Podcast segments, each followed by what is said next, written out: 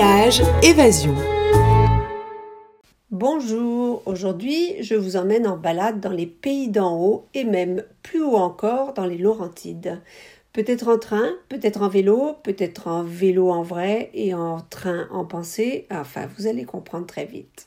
Je vous invite aujourd'hui à rouler dans l'histoire d'un train.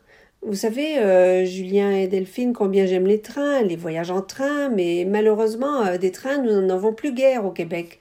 Quoiqu'un jour, je vous parlerai de quelques lignes ferroviaires qui sont de vraies aventures au Québec. Cette fois, ben, je vous invite dans ma nostalgie, ni plus ni moins, en m'accompagnant sur le corridor aérobique entre Morin Heights et Amherst, une piste cyclable de 58 km que je vous rassure tout de suite, je n'ai parcouru qu'en plusieurs secteurs, qu'en plusieurs sections, pardon, car cette piste est en linéaire, il faut doubler la mise pour revenir à son auto 58 x 2, ce que seuls les vrais pros du vélo sont capables de faire en une journée. Mais vous verrez, on ne parlera pas seulement de vélo dans les dernières belles couleurs de l'automne. Je vous entends déjà me demander d'où vient ce nom de corridor aérobique et je vous le dis tout de suite, j'ai cherché mais je n'ai trouvé la réponse sur aucun site consulté. Même sur celui de la commission de toponymie du Québec, pourtant experte en la matière, on s'avoue vaincu. Alors ce corridor aérobique, donc, euh, c'est en quelque sorte le petit frère du petit train du Nord, beaucoup plus connu, avec son parcours de 200 km cyclables entre Saint-Jérôme et Mont-Laurier, toujours dans les Laurentides. Mais comme lui, le corridor aérobique est implanté sur une ancienne voie ferrée. Alors, vous voyez, suivez mon regard pour les trains, mais son tracé est bien différent et merveille des merveilles ces temps-ci, il est beaucoup moins achalandé. C'est toujours un peu l'âme en peine, je dois dire que j'emprunte euh, l'une de ces pistes cyclables qui passent là où passait un train autrefois. J'ai vraiment, je vous le disais, la nostalgie de cette époque où le train était autrement valorisé qu'aujourd'hui comme mode de transport en commun. Mais il reste que le corridor aérobique demeure un bel exemple de reconversion de voie ferrée et qui permet de ne pas oublier totalement le passé tout en pédalant. En cette belle période d'automne, donc, où les feuilles finissent de tomber et forment un magnifique tapis de sol, partir en vélo sur une telle piste est un vrai plaisir pour les yeux et les sens. Il se double aussi d'un circuit historique avec neuf panneaux d'interprétation qui présentent l'histoire de cette voie ferroviaire dont l'existence eut un impact non négligeable sur le développement industriel puis touristique de la région. L'histoire, ben, elle débute en 1890 alors qu'un groupe de financiers montréalais francophones fonde la Compagnie du chemin de fer de colonisation de Montfort avec l'ambition de relier par une voie ferrée celle du Canadien national passant déjà dans les Laurentides. Le projet mènera finalement à un lien ferroviaire de Saint-Jérôme à Morenheim puis à Montfort en 1895.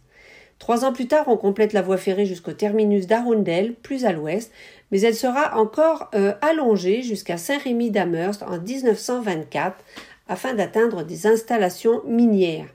Après avoir euh, joué un rôle majeur dans le peuplement francophone, le ravitaillement des collants, puis dans le développement touristique autour des lacs de la région, le service ferroviaire sera finalement abandonné par le Canadien national comme tant d'autres en 1962. Le parc du corridor aérobique en a donc pris le relais avec un parcours récréatif accessible autant à pied qu'en vélo, puis en ski de fond ou en raquette l'hiver. Allez, allons rouler dans les couleurs. Je vous décris un peu le trajet. De Heights, le corridor aérobique grimpe de quelques 120 mètres de dénivelé sur 8,5 km jusqu'à Montfort. La piste traverse une jolie forêt et parvient non loin de la chapelle de Montfort, où trônait autrefois un grand pensionnat agricole, dont il ne reste plus rien. De bord de lac en petit pont, on poursuit ensuite en descente légère sur un peu plus de 13 km le nez au vent. Le lac des Césiles passé sur votre gauche, 7 km sans difficulté, vous sépare du village suivant de Montcalm, aussi appelé Ware, avec le lac des Pins et le lac Aura pour décor des noms bizarres. Je n'étais jamais allé plus loin. Euh, lors de ma dernière sortie, samedi dernier, je suis donc partie de Montcalm pour filer vers l'ouest en direction d'Arundel. Changement de paysage complet sur ce parcours qui voit la piste cyclable se perdre plutôt dans les champs. Des odeurs de foin, un élevage de serge de Virginie, des outards de repos et même une magnifique sculpture de pierre montée en totem et signée Jean Bisson Biscornet avec vue sur les champs. À Arundel, ben, c'était samedi dernier, le dernier jour de marché fermier, malheureusement euh, pour vous. Mais la boulangerie La Maison au Coin, elle, reste ouverte à l'année. Belle occasion de prendre une pause avec un bon sandwich avant de repartir sur deux roues en direction d'Amherst. La piste, euh, là, elle est sur le plat, elle plonge littéralement dans une forêt de pins magnifique dont les pieds sont couverts de mousse. Les roues crissent sur les feuilles à terre, la rivière rouge se pointe à, à, droite. Euh, on entend c'est rapide avant de passer sur un pont. Il reste une dizaine de kilomètres à parcourir. La piste suit le chemin de Rockway Valley, qui menait autrefois une petite station de ski alpin.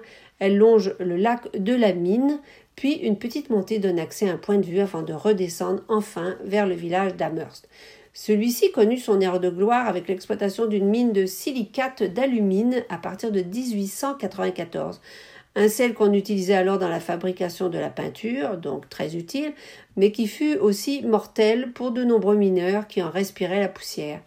La mine fut abandonnée après cette funeste découverte en 1948.